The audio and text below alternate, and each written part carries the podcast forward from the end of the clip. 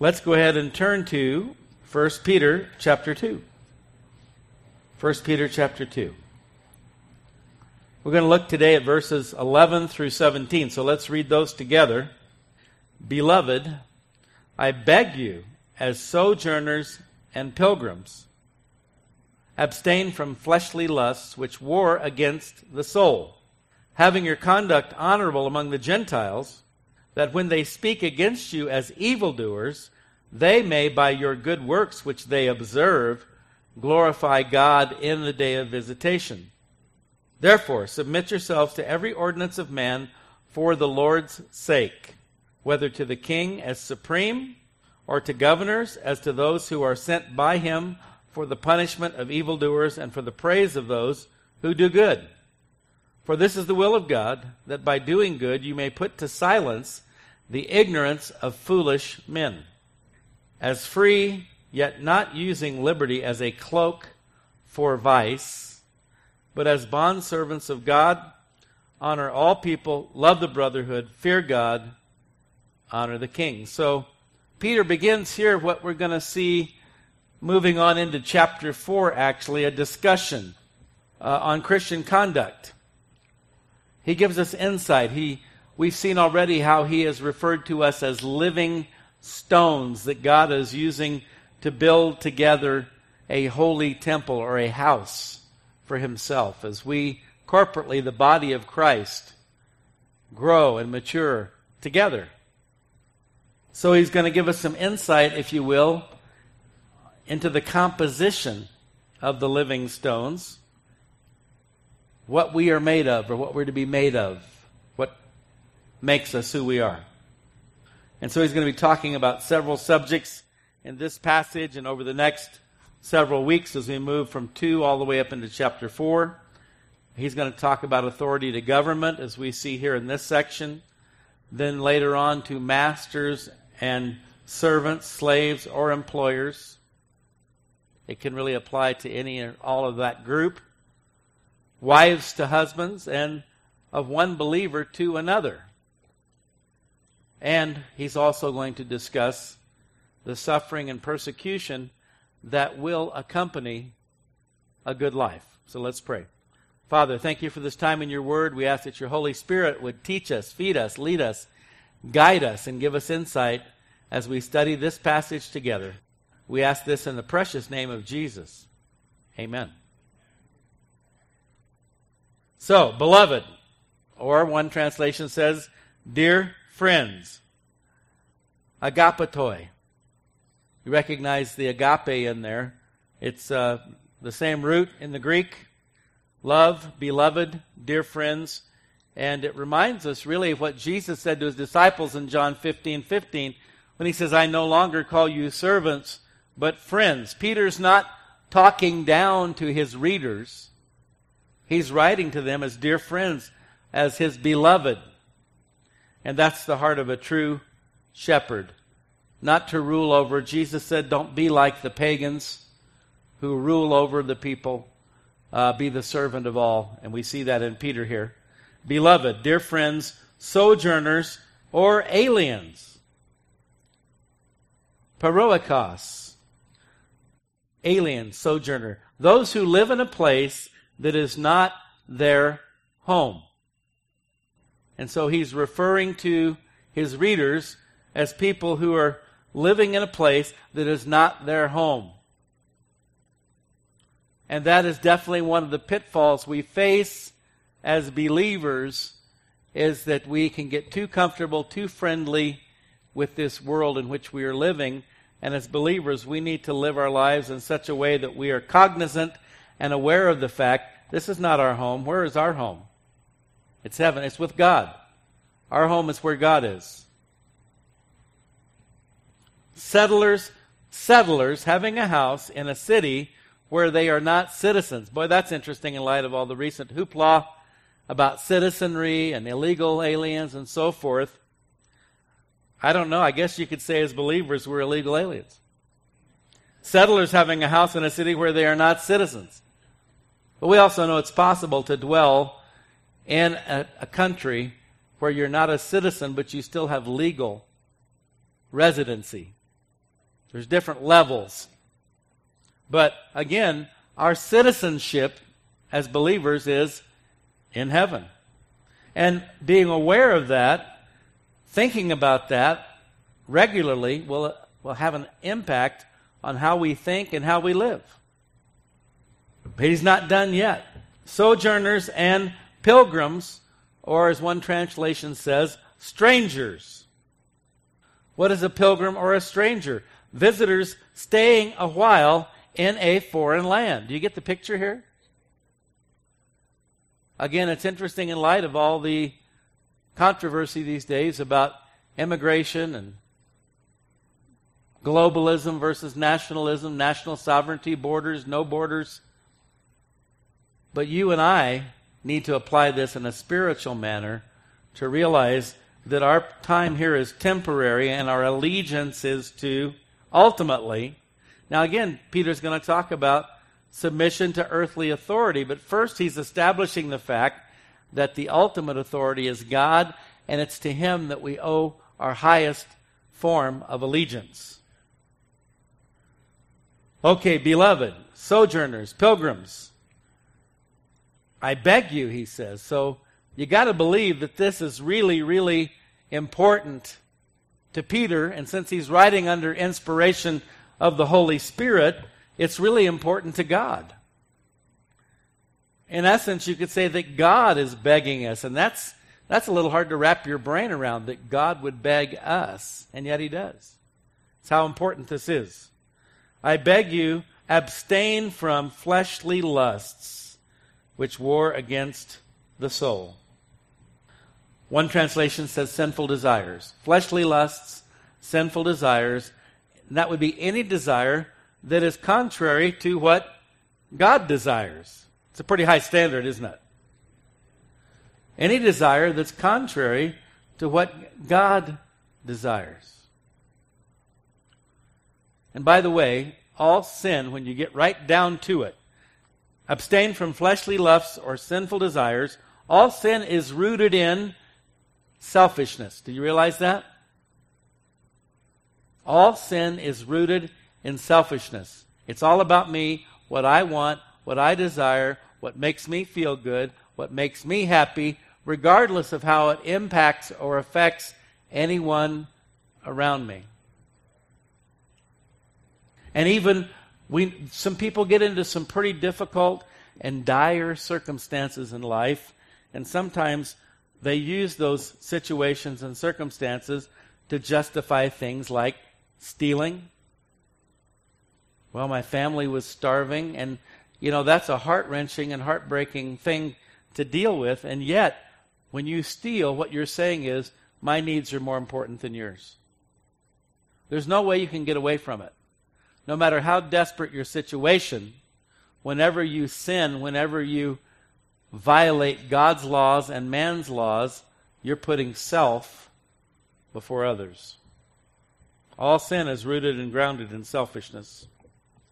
I need, I want, and then sometimes that com- I need or want your wife, your husband, your car, your body. Get it? James 4 1. Where do wars and fights come from among you? Do they not come from your desires for pleasure that war in your members? And this is what Peter's talking about here this war, this battle. But we must win. We must be successful with God's help, with the power of the Holy Spirit and the truth of God's Word. He's begging us abstain from fleshly lusts. And again, we know how destructive they are. Now, he talks about warring against the soul. And yes, that is the most significant aspect. It's what it does to you spiritually. But then there's the, the whole other side of the coin, where the damage that it does to people physically, emotionally, chronic drug abuse. You know, there was an old, you know, crack kills. We know where that leads. Sexual promiscuity. I mean, the rise in sexually transmitted diseases today in our society is astronomical. So many of them, and many of them are severely damaging and some can be terminal, as we know, HIV being one of those. So there, ultimately, our concern is what is it doing to your soul? But will also destroy your body and your mind as well. Abstain from fleshly lusts and sinful desires which war against the soul. So, Christians, we are to resist the sinward pull of those worldly desires which war against our spiritual lives. This is a real spiritual battle. I think we all know that. And the satanic slash demonic strategy is to attack believers at their weakest points. That's been true down through history. Satan attacks us where we are most vulnerable. That makes sense. I mean, when you're in, engaged in guerrilla warfare, how many are familiar with that term, guerrilla warfare? Prior to modern times, warfare was done like this the opposing armies would all line up on the battlefield and shoot at each other. And lots of people would get killed. And so, somewhere along the way, they figured out wait a minute, this isn't working too well. There's got to be a better way. And they actually, at least in part, learned guerrilla warfare from the Native Americans who knew the advantage of hiding behind a tree or climbing up in a tree and shooting down at your opponent. Satan employs guerrilla warfare. There's a movie that I saw as, as, a, as a kid. I've seen it a number of times. I'll never forget it. Spencer Tracy, Northwest Passage. Have you ever seen that? It's a great movie. It's a classic. And uh, they are trying to find a Northwest Passage from the Great Lakes to the West Coast, or to the maybe it was from the East Coast to the Great Lakes somewhere in there. This is back in colonial times. They're wearing the buckskins and everything, and they're tromping through the forests, and they're being stalked. This is all from a very faraway memory. So if it's not entirely accurate, please don't hold my feet to the fire. But I know that from what I recall, the stragglers were being picked off by the Indians. Somebody couldn't keep up with the pack they had a foot injury or something, and they're they're they're trudging along. But we know that in guerrilla warfare, they pick up, they go for the weakest link, the person who's most vulnerable, the person who perhaps is has been separated. And this is another. I hammer on this almost every week: the importance of being part of a local family of believers, a body of believers, a local church. Because the easiest, quickest way to get picked off by the enemy is to be separated and isolated. It's much harder for him to get you when you're in the pack, in a group. We're surrounding each other, upholding each other, protecting each other, praying for each other. Somebody who's out there trying to be the lone wolf, maverick, all by themselves Christian is the most vulnerable person in the world. And I bet you've witnessed it. You've known people like that. And you've seen the enemy pick them off. Abstain from fleshly lusts which war against the soul. And that's the ultimate goal. Yeah, the, the byproduct is it'll kill you. Sin will kill you. John in 1 John chapter 5 talks about a sin that does not lead to death. And the reason he says that is because there's a lot of sin that does lead to death. If you are a chronic, habitual, crazy, radically fast driver, there's a good chance sooner or later it's going to kill you. Motorcycle. That guy Paul Walker from the Fast and Furious movies, who seemed to be actually quite a nice young man. But those movies are all about driving crazy fast, and he and his buddy were in some high powered sports car and driving at a radically high rate of speed crashed into a, a pole, I believe it was. The car blew up and killed them both. But the ultimate is the soul because that has to do with eternity. If you're a believer, now you can be stupid and dumb and do things to endanger yourself and maybe die an early death. I'm sure that's not pleasing to God. But if you are a born again, spirit filled Christian, you're going to go to heaven. But if you're not, then there's nothing to look forward to. And the things that war against our soul are these fleshly lusts, these sinful desires.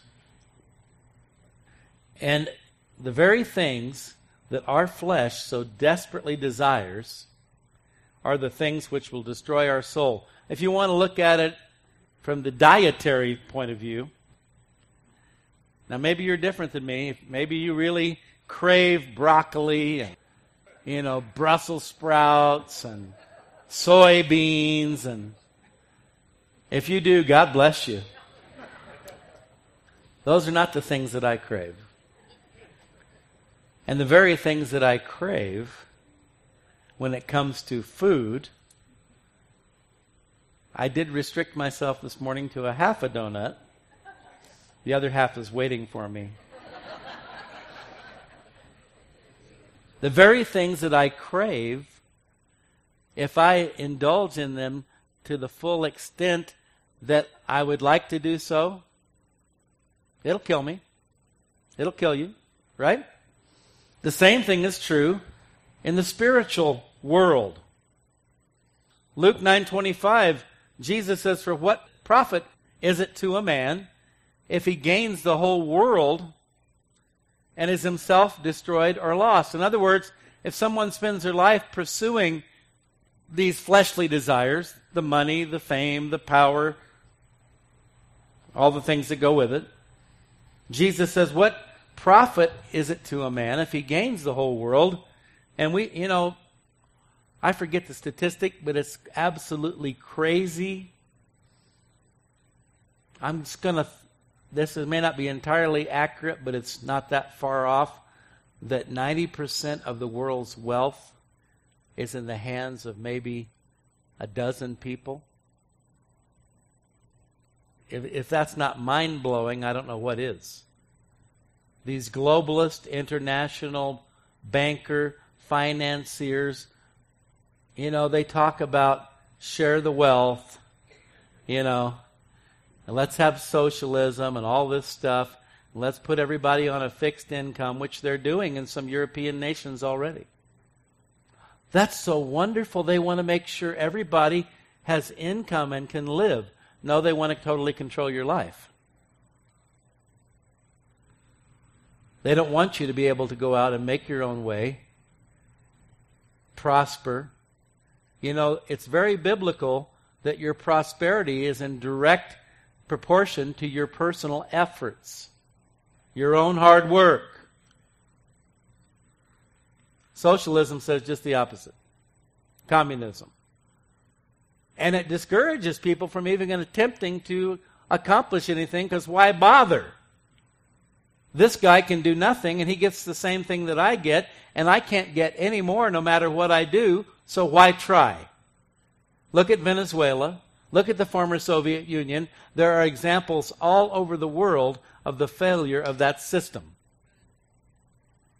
And I only mention that because it does play into this whole end time scenario. What they want to do is totally neuter and neutralize everyone. No more gender. It's happening. Female military personnel are being forced to take showers with so called transgendered men who still have their male body parts. I mean, there are so many crazy, insane things going on. You probably know this. If you don't, you should. You should be paying attention. You should be aware because these are all signs that we're in the last days. They are experimenting with implantation of computer chips in human brains. There are people in Google, Facebook, these international Microsoft, they have a very clearly stated goal to merge man and machine and create cyborgs within many of our lifetimes here. I hadn't planned on talking about any of this, but I guess I just can't help it. And it all ties into this fleshly lusts. desires, to make ourselves into God. And essentially, if they can accomplish their goals of extending human life, their goal isn't to just extend it, their goal is to create eternal life. Then they essentially would become God. That's not going to happen. God's not going to allow it. But there are a lot of really weird things that are happening as they move towards that goal. That's what happens when you pursue your fleshly lusts and desires. It starts back in the Garden of Eden with Adam and Eve. It continues on with Cain slaying, killing his brother Abel, and you track it all the way through human history until now we are in the final moments of human history as we now know it. And it's all because of the pursuit. That's why, why Peter begs us abstain. Stay away from these things. Guard your heart and your mind. Fight this battle. What does it profit to a man if he gains the whole world, like a George Soros or a Bill Gates or a Mark Zuckerberg or a Jeff Bezos? And by the way, more and more retail outlets are closing every day. I heard a rumor, I don't know if it's true, that Cottonwood Mall is on the verge of closing down completely. I walked in there a couple days ago. I went through the Sears store, which is already a ghost town. They're closing 48 more Sears stores across the country. The Sears outlet store on Coors Boulevard is now closed. No more cheap appliances. I walked through the Sears into the mall where the bungee jump is. Both of the stores on the left completely empty. Went into the Eddie Bow Wow Wow. I was the only one in there. Amazon. First, Walmart killed all the mom and pop shops. Now, Amazon is killing Walmart. And again, it's so wonderful because you can order online and everything's cheaper. By the way, I just read where the federal government pays $1.46 for every box shipped by Amazon. That's interesting. The federal government helping to finance what is supposed to be a private enterprise. But you see, soon there won't be any retail stores. You'll have to buy everything from Amazon. And again, control. What you buy, where you buy it, how you receive it. Get it? Okay, remember you heard it here. Because it's real and it's happening. It's just like L.A. Marzulli says about the alien phenomenon, which they are demonic entities. His catchphrase is this alien resurgence in the last days, going back to Genesis chapter 6. He said it's real, it's burgeoning, and it's not going away. And that applies to all of the things we just talked about. Ephesians 6:12 For we do not wrestle against flesh and blood. But if you don't realize that and you're trying to wrestle against flesh and blood, then you're not going to win the war. We wrestle not against flesh and blood, but against principalities. These are not things. These are personages. These are entities, demonic entities, principalities, powers against the rulers of the darkness of this age. Satan and his minions against spiritual hosts of wickedness in the heavenly places. There are different levels of heaven. There's the first heaven, which we can look out and see. There's the third heaven, where God dwells. Paul talks about a man, we believe he's talking about himself, who was caught up to the third heaven and saw paradise. In between, there is a second heaven, and that's where these principalities and powers, these rulers of the darkness of this age, dwell. And as we know, Satan goes before God to accuse the brethren. We know that these entities also come down into this realm, although they are invisible most of the time. In the middle of the tribulation, Revelation chapter 12, Satan and these demonic entities, these principalities, these powers will be cast down to the earth. Boy, you don't want to be here for that. I will be watching from the balcony. And hopefully you will too. So we have three arenas of conflict that we deal with in this life as we battle against these fleshly desires, these sinful desires. And you've heard it, it's the classic unholy trinity of the world, the flesh, and the devil.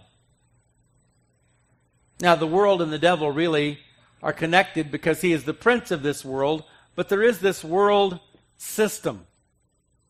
The philosophies of men, the worldly culture, which we have to battle against. It's constantly trying to suck us in, seduce us, it's more powerful and universal now than ever before, thanks to movies, TV, satellites, internet. People are bombarded. Our children, it pains me to think about all the stuff that our kids are bombarded with on a daily basis. And not just the kids, but many adults are indulging in it too. But our brains, God created, are really like computers. Computers are just an imitation of the human brain. We know what happens when you feed stuff into the computer. You load it up with information. Ultimately, you have to defrag your hard drive. It gets too full of stuff, right? And if it gets corrupted with viruses and bad programs, then you're really in trouble. And people are cramming all this stuff into their brains every day, and the world is pumping it out at phenomenal rates like we've never known or never seen before. You can find any vile, disgusting, evil thing that you would ever want to find today on the internet.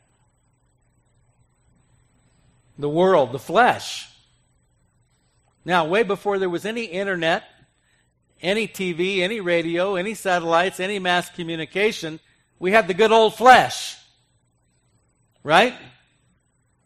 That's what devil, uh, the devil appealed to with Eve in the garden. He appealed to her flesh. Apparently, this fruit on the tree of life was very beautiful. That would be no surprise, right? Satan recognizes the optics. That's a new word being thrown around all the, the optics. It's the optics. Has to do with the eye, you know. Have you ever heard of an optical illusion? There's a lot of those around. But she sees it and it's beautiful. And there's a, the flesh is always drawn and attracted to that which is beautiful on the outside, right? The devil recognizes that. He plays into it. The flesh the desires of the flesh. Now, God makes things beautiful because He's a wonderful, awesome creator. But man, in his fallen state, takes that which is beautiful and corrupts it, misuses it, defiles it. And so we have this battle with the flesh, and the only way we can ever hope to conquer the flesh is by the indwelling presence of the Holy Spirit in our lives, the power of God, the strength of God, the strength that we derive from studying His Word and allowing His Holy Spirit to implant that Word deep in our hearts and minds. That's our only defense. The truth, as we talked about last week. The world, the flesh, and the devil. We just talked about him, what he did with Eve. And he's been doing it to people ever since. We see all three come into play when King David, hanging out at home when he should be out leading his troops into battle, but he's, he's comfortable, he's successful. Everybody thinks that that's the ultimate end game to be comfortable, to be successful. You know, that's when most people get into trouble.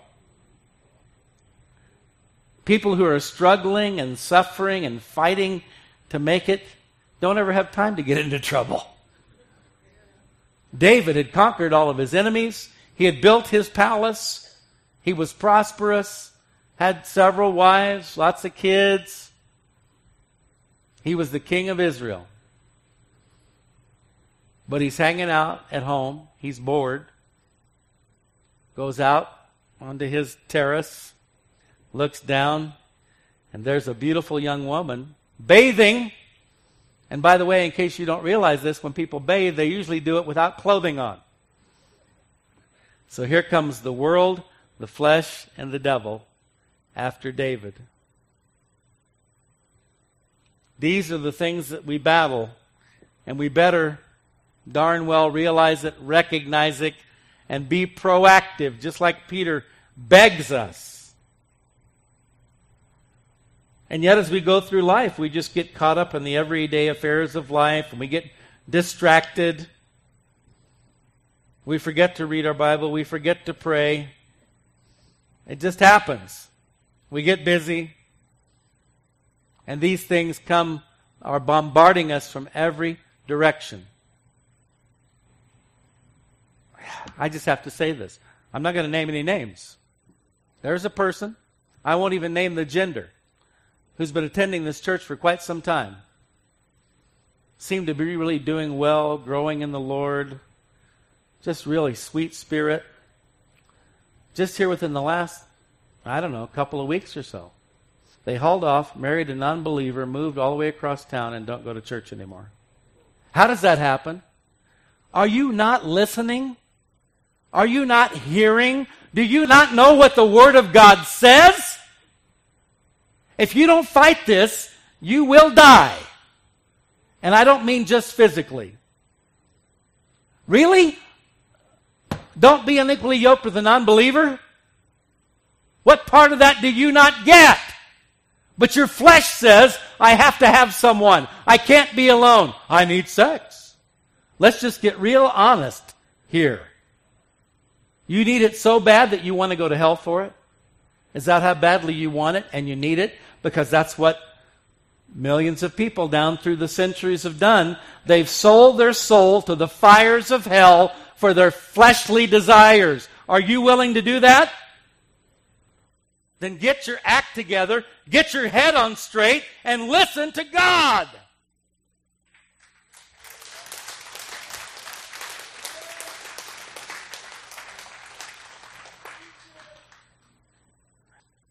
I'm buzzing right now.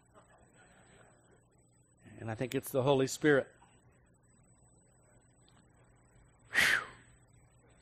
We are in the age of deception. I don't think I would be exaggerating to say the vast majority of people in so called Christian churches today do not know God and are not going to heaven. By their fruit you shall know them. Jesus said it, I didn't. If you habitually, chronically, regularly disobey God, you are not a Christian and you're not going to heaven. Okay? You get that? That's a fact. All right? You can hate me for saying it. You can never come back here again. Doesn't change the fact that what I just said is absolutely true.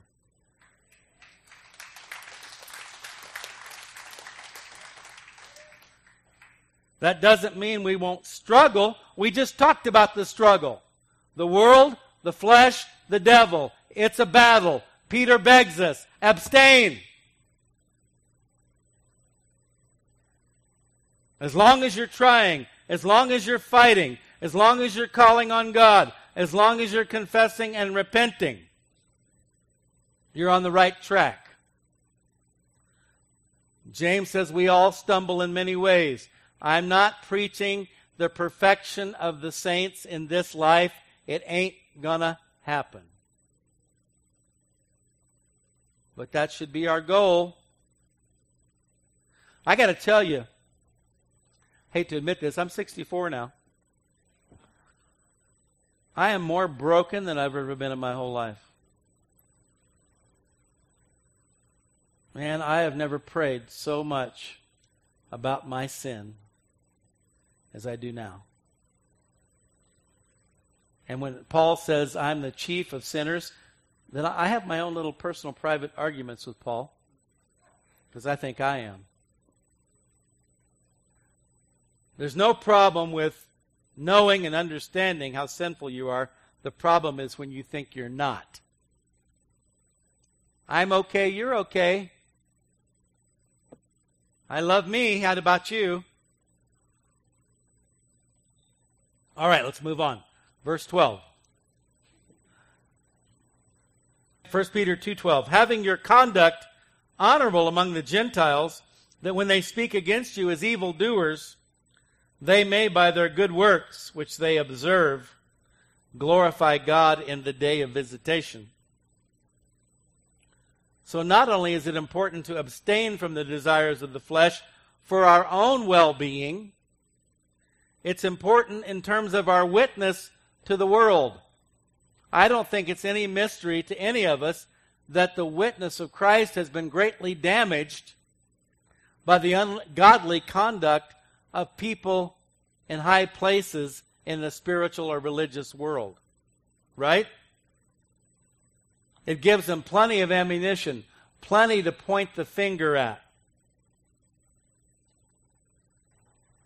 In contrast to the sinful desires, we are to live good lives. So it's not just a matter of not doing bad things. It's also a matter of doing good things, having your conduct honorable, live such good lives. Lives character, what does that mean? Lives characterized by good works, by good deeds, and righteousness. And then he tells us specifically among the Gentiles or the pagans. You see, I know it's tempting. Believe me, I've had the thoughts. You want to just go off somewhere and hide. You want to, you know, move out into the country or into the forest, into the woods, whatever. Get away from it all. Get away from this crazy, weird world we live in. But God hasn't called us to live as hermits or monks. We're to separate ourselves from the world, yes. We talked about the world as one of our enemies. The world, the flesh, the devil. We are to separate ourselves in terms of not being friends with the world, not loving the world, not being like the world. But we are to be among the lost. That we might win some. How can we ever win any of them to Christ if we're not among them? John 17, 14 through 18. I've given them your word. This is Jesus. He's praying to the Father. I have given them your word, them being us, his followers. And the world has hated them because they are not of the world. Have you noticed the hatred being poured out upon true believers as they stand up for righteousness in our world today? It's absolute, pure hatred for anybody who invokes the name of the Lord God Most High, anybody who stands for what is godly and biblical and right. It's not just disagreement, it is hatred. And Jesus says, I've given them, Father, your word, and the world has hated them because they're not of the world. We're called the haters because we don't want to be like the world. If we don't embrace what they embrace, we are the haters. We're the racist, homophobe, Islamophobe, misogynist, xenophobe, on and on it goes. In fact, we've been called the terrorists. Worse than the, worse than the Islamic terrorists are the right wing fundamentalist Christians. We're the worst terrorists of all, according to the world. They are not of the world, just as I, Jesus, am not of the world, I do not pray that you should take them out of the world. Why? Why won't you pray to take us out, Lord? I'm not going to do that, Jesus says, even though we all want him to. I do not pray, Father, that you would take them out of the world, but that you should keep them from the evil one, the world, the flesh, the devil. Protect them, Father. They need to be here. They are not of the world, just as I am not of the world. Sanctify them by your truth. Did I say last week, our most valuable resource is God's Word, the truth. Your Word is truth. And you know what? People mocking God, mocking His Word, denying it doesn't change the fact that it is the truth. As you sent me into the world, I also have sent them. Now, how did God send Jesus into the world? I don't get over here very often. We'll come over here for a minute. How did God send Jesus into the world? He sent him into the world to be mocked, cursed, persecuted, humiliated, physically abused, and ultimately murdered. kind of wish we didn't talk about that, huh? Jesus says that he's sending us into the world even as the Father sent him into the world. As you sent me into the world, so also I also have sent them into the world. Wow. And yet, the, the deception, the fallacy, is that, oh, as Christians, everybody's going to like us and love us. And the moment we see that they don't, then we try to be something that they will like and love, you see? That's, that's not biblical. That's not godly. We don't act the way they want us to act so that they will like us. We act the way that God wants us to act, and Jesus says they're going to hate you. That's why I say I don't believe the vast majority of people today who identify as Christians truly are. They're not willing to be hated. If you want to follow God, you must be willing to be hated by this world and the people in it. Do you get that? I've seen so many people turn away from God because of persecution from their friends and family. Jesus warned about that. If that's you, you're not going to make it. You have to put God first. You have to put pleasing Him as your top priority. And you have to be willing to be hated by anyone and everyone to follow Christ. That doesn't mean you go out of your way to make people hate you. All you got to do is act like Jesus. That's all it takes. And as Peter says, you know, what is it to your credit if you're persecuted for doing bad, for doing evil? That's not to your credit. You're, cred- you're credited for it when you do it in righteousness, when you're being righteous and people hate you. Having your conduct honorable, live such good lives among the Gentiles that when they speak against you as evildoers, notice there's an important word here. It's the second word, when. when they speak against you as evildoers. It's not an if, it's only a matter of when. You better be ready. Some people are blown away. They can't handle it. They can't take it when people speak against you as an evildoer, and you know in your heart of hearts all you're trying to do is follow God. In spite of our, quote, goodness, and we're not perfect, we have the righteousness of God that He places upon us. But when we do good things for Him in His name, that's what we're called to do. But in spite of our goodness, people will accuse us as believers of wrongdoing. Just like when we stand for the unborn and we're accused of being hurtful to women, to women's health, being anti women because we don't want them to kill their babies, then we are called evil. The important thing is to make sure that their accusations are baseless. They have no basis in fact. They can say whatever they want. Boy, we've seen that lately all over the, the news, the fake news people just making any kind of outlandish claim that they choose with no proof, no evidence, simply for the purpose of destroying people, our president in particular. Lie after lie after lie. The important thing is to make sure that their accusations are baseless, that we are following Peter's directive here. We are abstaining from sinful desires. We're fighting against them. We're, we have honorable conduct. We're living good lives. That when they speak against you as evildoers, by your good works, in, in other words, in spite of what they're saying, they may glorify God in the day of visitation. Again, a good life is not just the absence of sin, but it's the presence of doing good, good works. There are sins of commission, there are sins of omission. You can commit a sin, or you can also sin by not doing what you should be doing. Ephesians 2:10 We are his workmanship created in Christ Jesus. So this is speaking of the new man, the new woman, the new birth. We're his workmanship. We have been recreated in Christ for good works. Some people think it's the new birth is all about me.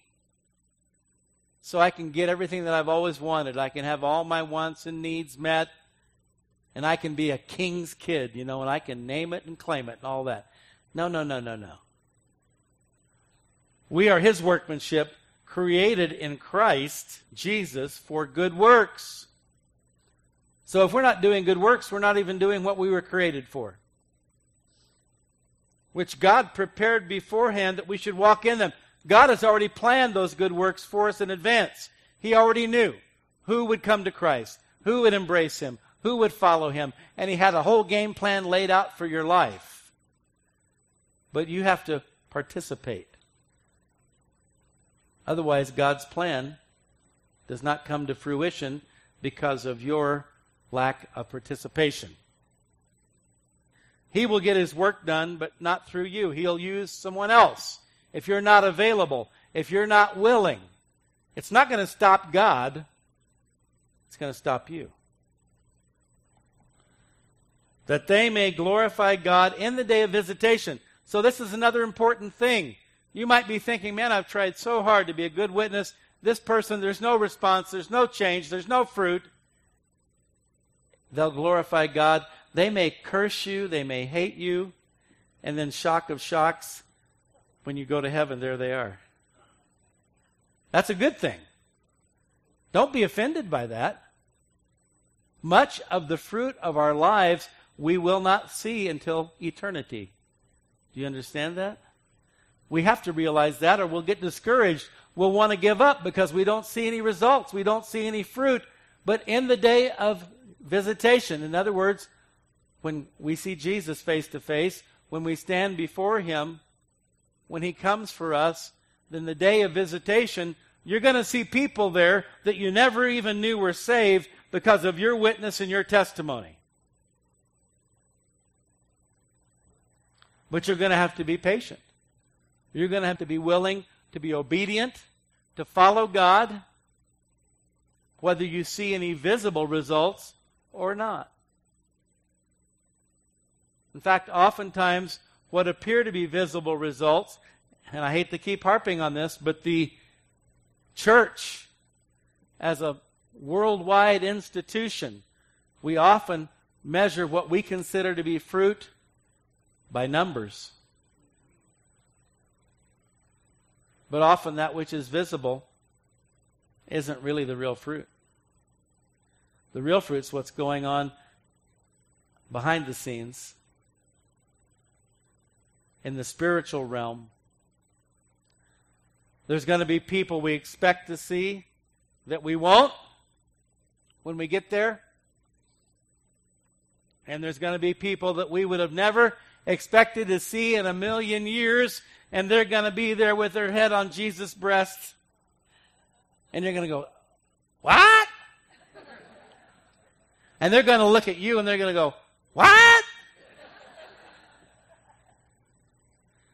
The day of visitation. That's what it all comes down to. Everybody's living for the here and now, in the moment. But it's all about the day of visitation. He's making a list and he's checking it twice. He's going to find out who's naughty and nice. Jesus Christ is coming to town. We will end with this verse. Matthew 5:16. Let your light. Now where does the light come from? Jesus. He, Jesus told us, first he says that he's the light of the world, and then he says you're the light of the world. How did you get to be to the light of the world? Because his light. When you receive Christ, when you're born again by the Spirit of God, God's Spirit comes to live inside of you. This little light of mine, I'm going to let it shine. Without Him, there is no light. Let your light so shine before men. Remember, Jesus says, don't hide it under a bushel. Put it up on top of the table where it can shine on all around. Let your light so shine before men. What are the things that prevent our light from shining? It's the very things Peter's been talking to us about the lust of the flesh, the sinful desires. Abstain from them. It will dim your light. Let your light so shine before men that they may see your good works and glorify your Father in heaven. It may not be until that day of visitation, but we stand upon the truth of God's Word. We walk in obedience and we trust Him for the outcome. Amen? Let's stand. Father God, we come before you this morning with humble hearts, acknowledging that we are sinners in need of a Savior. And Lord, you graciously provided the way of salvation through your Son, Jesus Christ the Lamb of God who takes away the sins of the world. Father, without Jesus, we would have no hope. We would be lost forever. But we thank you that because of the price that Jesus paid on the cross of Calvary, we can have forgiveness of sin, we can have new birth, we can have eternal life, and we can, with your help, win the battle against the world, the flesh, and the devil. We pray for your strength continuously in our lives. Daily, we, we ask you to help us to reach out to you, not to forget about you, not to get too busy, too preoccupied, that we would daily come before you and receive nurture from your word, from your Holy Spirit, strength for today and for every day. And Father, we pray for anyone here today that doesn't know you, that this very day they would come and receive Christ as their Lord and Savior. God, we pray for those with physical afflictions that you would reach out your healing hand and touch those who are ailing. Bring your healing, Father, today. Bring the power of your Holy Spirit for those who need the empowering and the infilling, the baptism of the Holy Spirit. Pour out your Spirit here today, Father. We ask in Jesus' name. And Lord, help us to just to take these few moments, not to be in a hurry to get out of here, to wait upon you, to allow you to move in our midst. Thank you, God, for all that you are and all that you do. We pray this in Jesus' name. Amen.